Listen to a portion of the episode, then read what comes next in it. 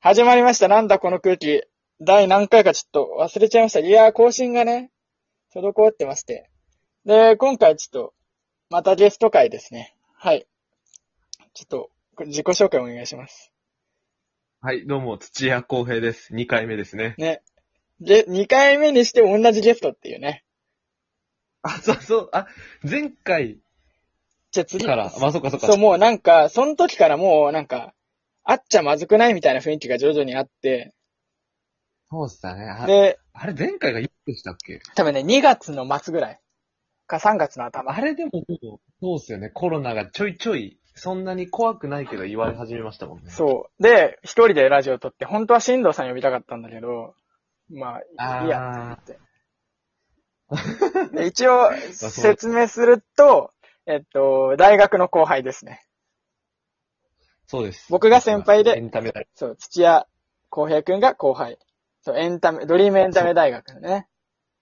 マスクさんの後輩です、僕が。ねドリームエンタメ大学も大丈夫かねまあ、ね、今、日本全国の大学がって話ですけどね。まあね、そうだよね。で特にさ、ドリームエンタメ大学はさ、あの、会って授業しなきゃいけないじゃん。うん、それが必須ですもんね。そう。しかもさ、立地が悪くてさ、たまたまなんだけど、会って授業やんなきゃいけない部屋がさ、地下じゃんうん換気がね、そ。もう、換気の多分機会がないですもんね、あそうこのな部屋いはね。なんかさ、何十年も前から同じ空気だった。そうそうそう。あの、冗談みたいな加湿器みたいなの置いてあるよね、一個。うん。あの、 稼働してないやつですそよう。そうそうそう。なんあか、の置いてあるだけのやつがね。しかもあれ多分6畳の部屋に適するサイズで。そうそうそうそう。ね、あんなね、ちっちゃい体育館みたいな部屋にはね、もう意味ない、意味ない意味ない。ない、ほんと。しかもなんか、それをさ、収納するための穴みたいじゃないなん か。よくわかんないけど。うん。まああ、の、本当にデザイン性に受けて る穴ですよね。ね。ただの穴。いやー、まあね、そんな世の中ですけど、ちょっとね、あの、このラジオトークってアプリが、あの、こういうふうにね、リモート収録できるようになったからね。あこの、れ、すごい画期的ですね。ね、本当に素晴らしいよね。ももうねまあ、こうしていったら。でもね、あの、ちょっとこれの制作やってる、この会社の人のツイートとかずっと見てたんだけど、なんか構想自体はいはコロナ前からあったんじゃないかなって感じで動き出してたんだよね。あー、なるほど。もう、そういう段取りっていうか、仕組みは若干作り始めてたんですそうねそうそう。で、うんうん。コロナで加速したのかわかんないけど、ちょっとわかんないけどね、別に作ってるわけじゃないから。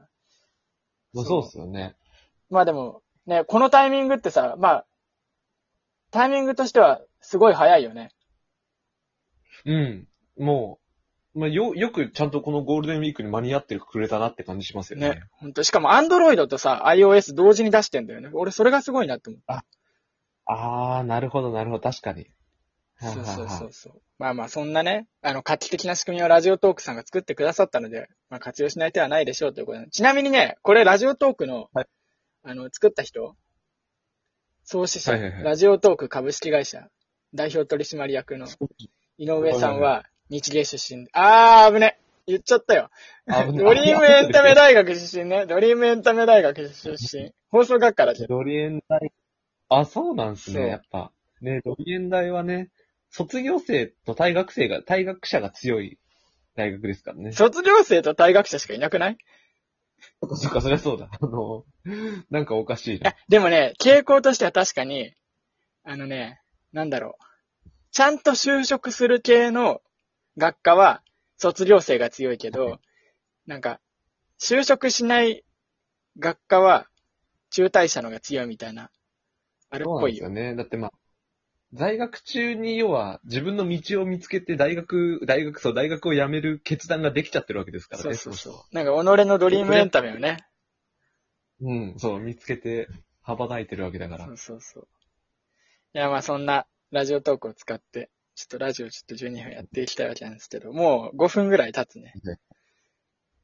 今日は、あの、いつもの熊吉ニュースはないいでや、すか熊吉ニュースもうたまりに溜まってるよ、本当に。 じゃあ、ちょっと一個ぐらい。えっと、まあ今週の熊吉ニュースね、じゃあ、もう久しぶりで、もはうい溜まって溜まってしょうがないね。あの、熊吉ね、ないっすよね。はい。あの、二つ、二つね。一つ目。熊吉ラジオがはいはい YouTube で配信される。ちょっと。ゆるい感じなんだけどもね、熊吉、もうどんどん再生されついて。に YouTube 入ってる。そうそうそうそう。いや、はあ元からね、YouTube で動画の配信はしてたんだけど、あ、友達すでに YouTuber としても、こう、もう、一歩は進み出てたんです、。そうそううそうそう。東京タワーに行った動画とか、ね、ずっと見てた、僕は。でも、そうか、必要そうだよな。視聴者がいるからやるんだもんな。そうそうそうそう。で、もう一個うは、そうだ。あの、はいはい動物の森って今流行ってるじゃないですか、スイッチの。はいはいはい。あの、集まれでしたっけそう、集まれ動集物まのろうよ。森。あれで、熊吉、マイデザインっていう機能があって、なんか自分でこう、イラストみたいなの作れるの。ほうほうほう。それで、たくさん熊吉が作られるっていうニュース。あれですね、本当に誰のことも傷つけないし、あの、得もしないニュースですすっね。ごい。俺、僕はそれをツイッターで見つけて、あ、この人すごい。DM 送ってこのマイデザインもらおうかなとか、なんか思って。いや、でも、でも あそれこそ自分で作んなきゃ意味ないのかとか、ね。熊吉にどっぷりハマってるんですね、タスクさんは。そうだよ。1体3800円。だ。高いんだよな、熊 吉。いや、いやまあオーダーメイド。そう、オーダーメイドの熊吉ね。ーメイド。まあまあ熊吉のこと取り上げてる番組、これぐらいしかないでしょ。いや、でもないけど、熊吉はフォロワーもう4万人いるからね。まあ、それがな、すげえ圧倒的なんだよな。そう、すごい、本当にすごい。まあまあ、熊吉ニュースね、こんなところですけど。じゃあまあね、まあでありがもと、うこんな時期でもニュースが熊吉はあるけどさ、こんな時期。な、何してる今最近、本当に。最近でも本当やっぱり料理かなって感じですね。あの、ひたすら手のかかる料理をうん。いっぱい作ってみようと思って。え、例えば、この間は、あのー、豚骨を買ってきても、豚の骨買やばってきて、二郎ラーメン作ってみようと思っえて。、完全にそれさ、外で食べるもんじゃん。そうです。だから材料費なんて言ったらもう、なんて、2000円以上かけて材料集めて、でしょ家で作って、うん、58点の二郎ラーメンが出来上がなりんまだした。それ。 なんだよ、それ。全然うまくいかなかっえ、たどんぐらい時間かかるの ?5 時間煮込みました。やば !5 時間かかって58点かよ。 58点。なんか普通自分が作ったものってなんか美味しく感じるじゃないですか。まあね。そうなんか頑張ったなとか思いながら食べるもんだけど、うんうん本当にちゃんと58点でしたね。 58点か。あの、そっか。味、パワーで、パワー系のさ、味じゃんあれ。うんうん。パワー系で58ってさ、えきついな、それ。そうなのだからパワーが出ないんですよ、その、なんか。とか、でもあとは、最近は、あの、勝手に家で一人で寿司握りましたね。すっごそれすごい ね。そうです。に、2合分米炊いて、酢飯にして、で、お刺身買ってきて、それをひたすら、あの、キッチンで握って食べて、あ、シャリが多いな、とか、やっぱプロすげえなって思いなが何らそ。れえ、マジ無駄じゃん。これをもう、やっぱ、あそう、配信も、あの、ツイートも何もしないっていうのが大事だなって思いました、ね。あー、そういうことね。それが目的じゃないからあ、。はいはいはい。もう本当に自分を満足させるための食を目指してましたね。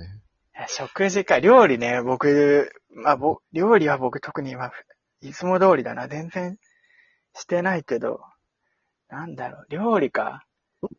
そう、最近ど、どんな感じなんですか料理じゃなくとも。なんか普通に僕は仕事があるのね、まず。ああ、まあそりゃそうっすよね。まあ、だけど、うんなんか在宅になったりするから、あの、はいはいはい、はい。てか、、なんか、いや、だからさ、その、僕は、ちょっと放送、番組制作の仕事をしてるんですけど、あの、はいはいはい。こんこう今回のこういう事情だから、あんまり会社に人を集めちゃいけないっていうのがさ、まあ、ね、あれじゃんうん。そりゃそうですよ。だ、でも、無理だろうなって、今までの働き方的には、会社に人を集めないことは無理だと思ってたのね。ああ、まあ仕事が進まないんですもんね。そうそうりゃそうでそすよねう。。いなきゃできないと思ってたんだけど、今回コロナになって、なんか、家でも会社のパソコンにログインできる秘密道具みたいなのがたくさん出てきて、あいや、あ。なんかこれによる僕別に嫌じゃないんだけど、嫌じゃないんだけど、はい仕事楽しいしいいんだけど、あの、嫌じゃないんだけど、あの、どこでも仕事ができるようになっちゃったのね。確かにそうっすよね。だから僕とか昨日普通に朝10時から夜9時ぐらいまで会社にいた後、家帰ってからも0時ぐらいまで仕事してたの。えいや別にいいんだけど僕は。いいんだけど、でも、いいんです。そうです。まあそうか。そう、他の人がさ、なんか本当は嫌な人だっているわけじゃん、こういう暮らし方が。